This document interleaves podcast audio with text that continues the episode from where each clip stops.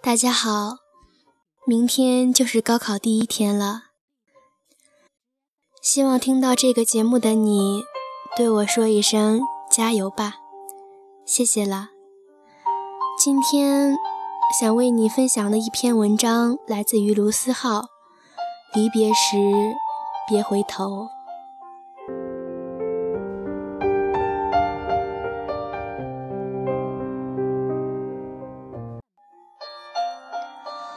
我和我妈的默契，就是每天我到家时，她已经在我的水壶里倒满了水。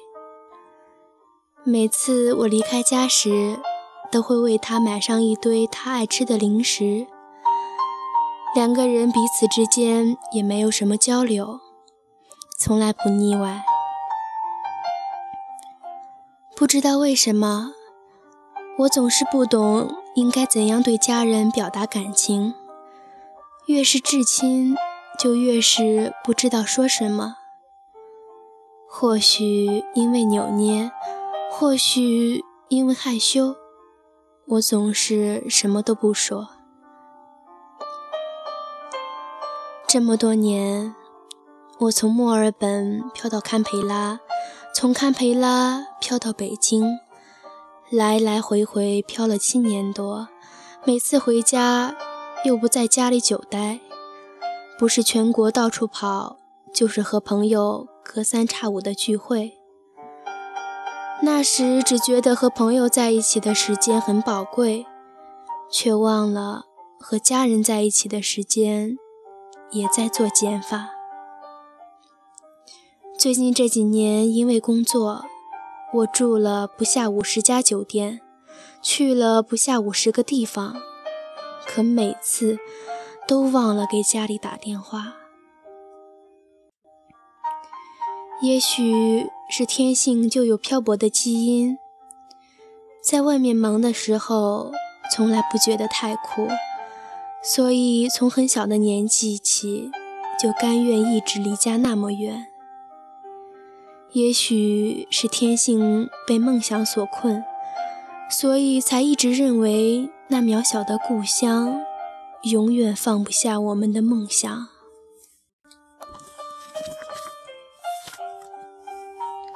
曾以为在一个地方住得够久，你总能扎下根来，你总能产生类似于故乡的感情。的确。在某种程度上，你选择在一个城市生活，它就会变成你的一部分。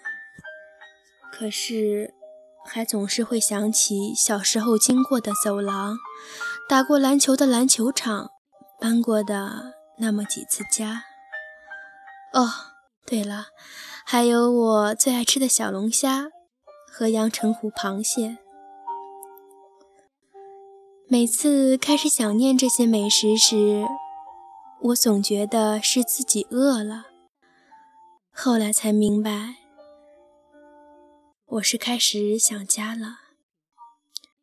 想念一个城市，大概都是想念那些细节和城市里的人。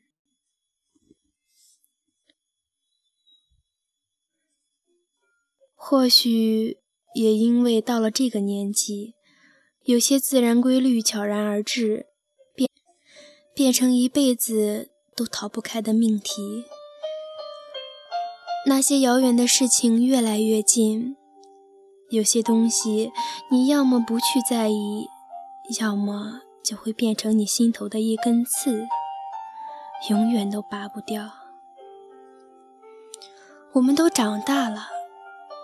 有时真的不知道这是一件好事还是坏事，但是我们都知道这是一个没法逆转的事实。我只是觉得，无论我成长的有多快，和爸妈逐渐老去的速度相比，始终都太慢了。所以我只想拼命跑，拼命跑，跑到我完全可以照顾自己的那天。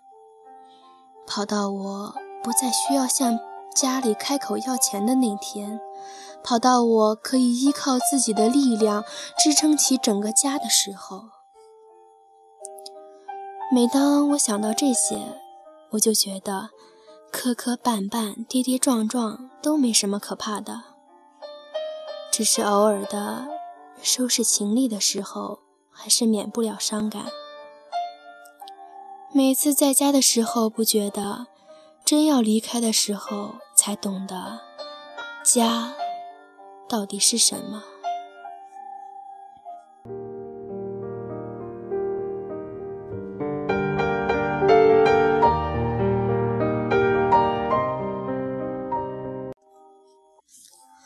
爸妈有时候也会去机场送我。这些年。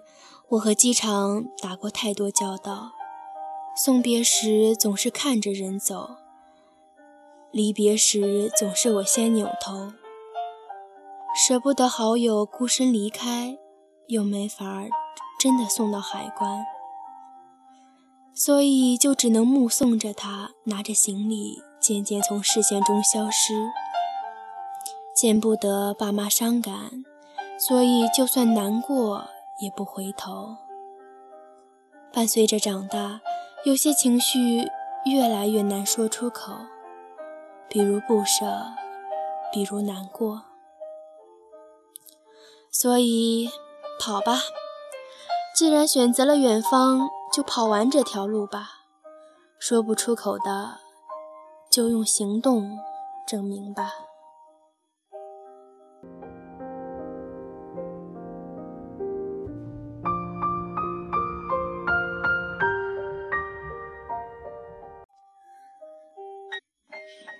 漂泊的人总要回家的，离开都是为了要更好的回来。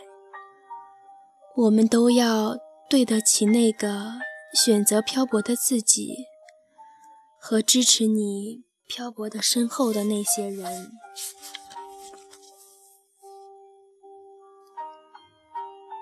刚开始离开家时，总是兴奋异常，充满期待。到后来，无论一路上是好还是不好，总是会想着家。对一个城市的归属感，就是无论你一路上有多么颠沛流离，你都知道这里会有人等着你回来。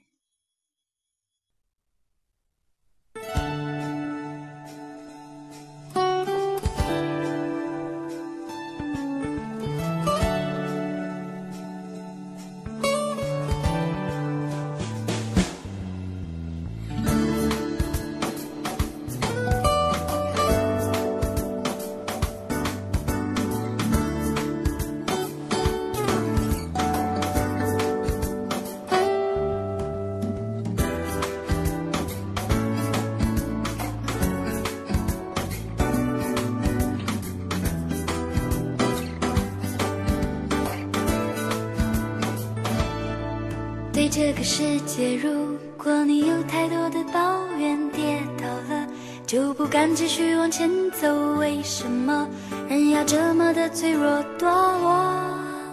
请你打开电视看看，多少人为生命在努力，勇敢的走下去。我们是不是该知足，珍惜一切，就算没有拥有？还记得你说。城堡随着稻香，河流继续奔跑，微微笑。小时候的梦我知道。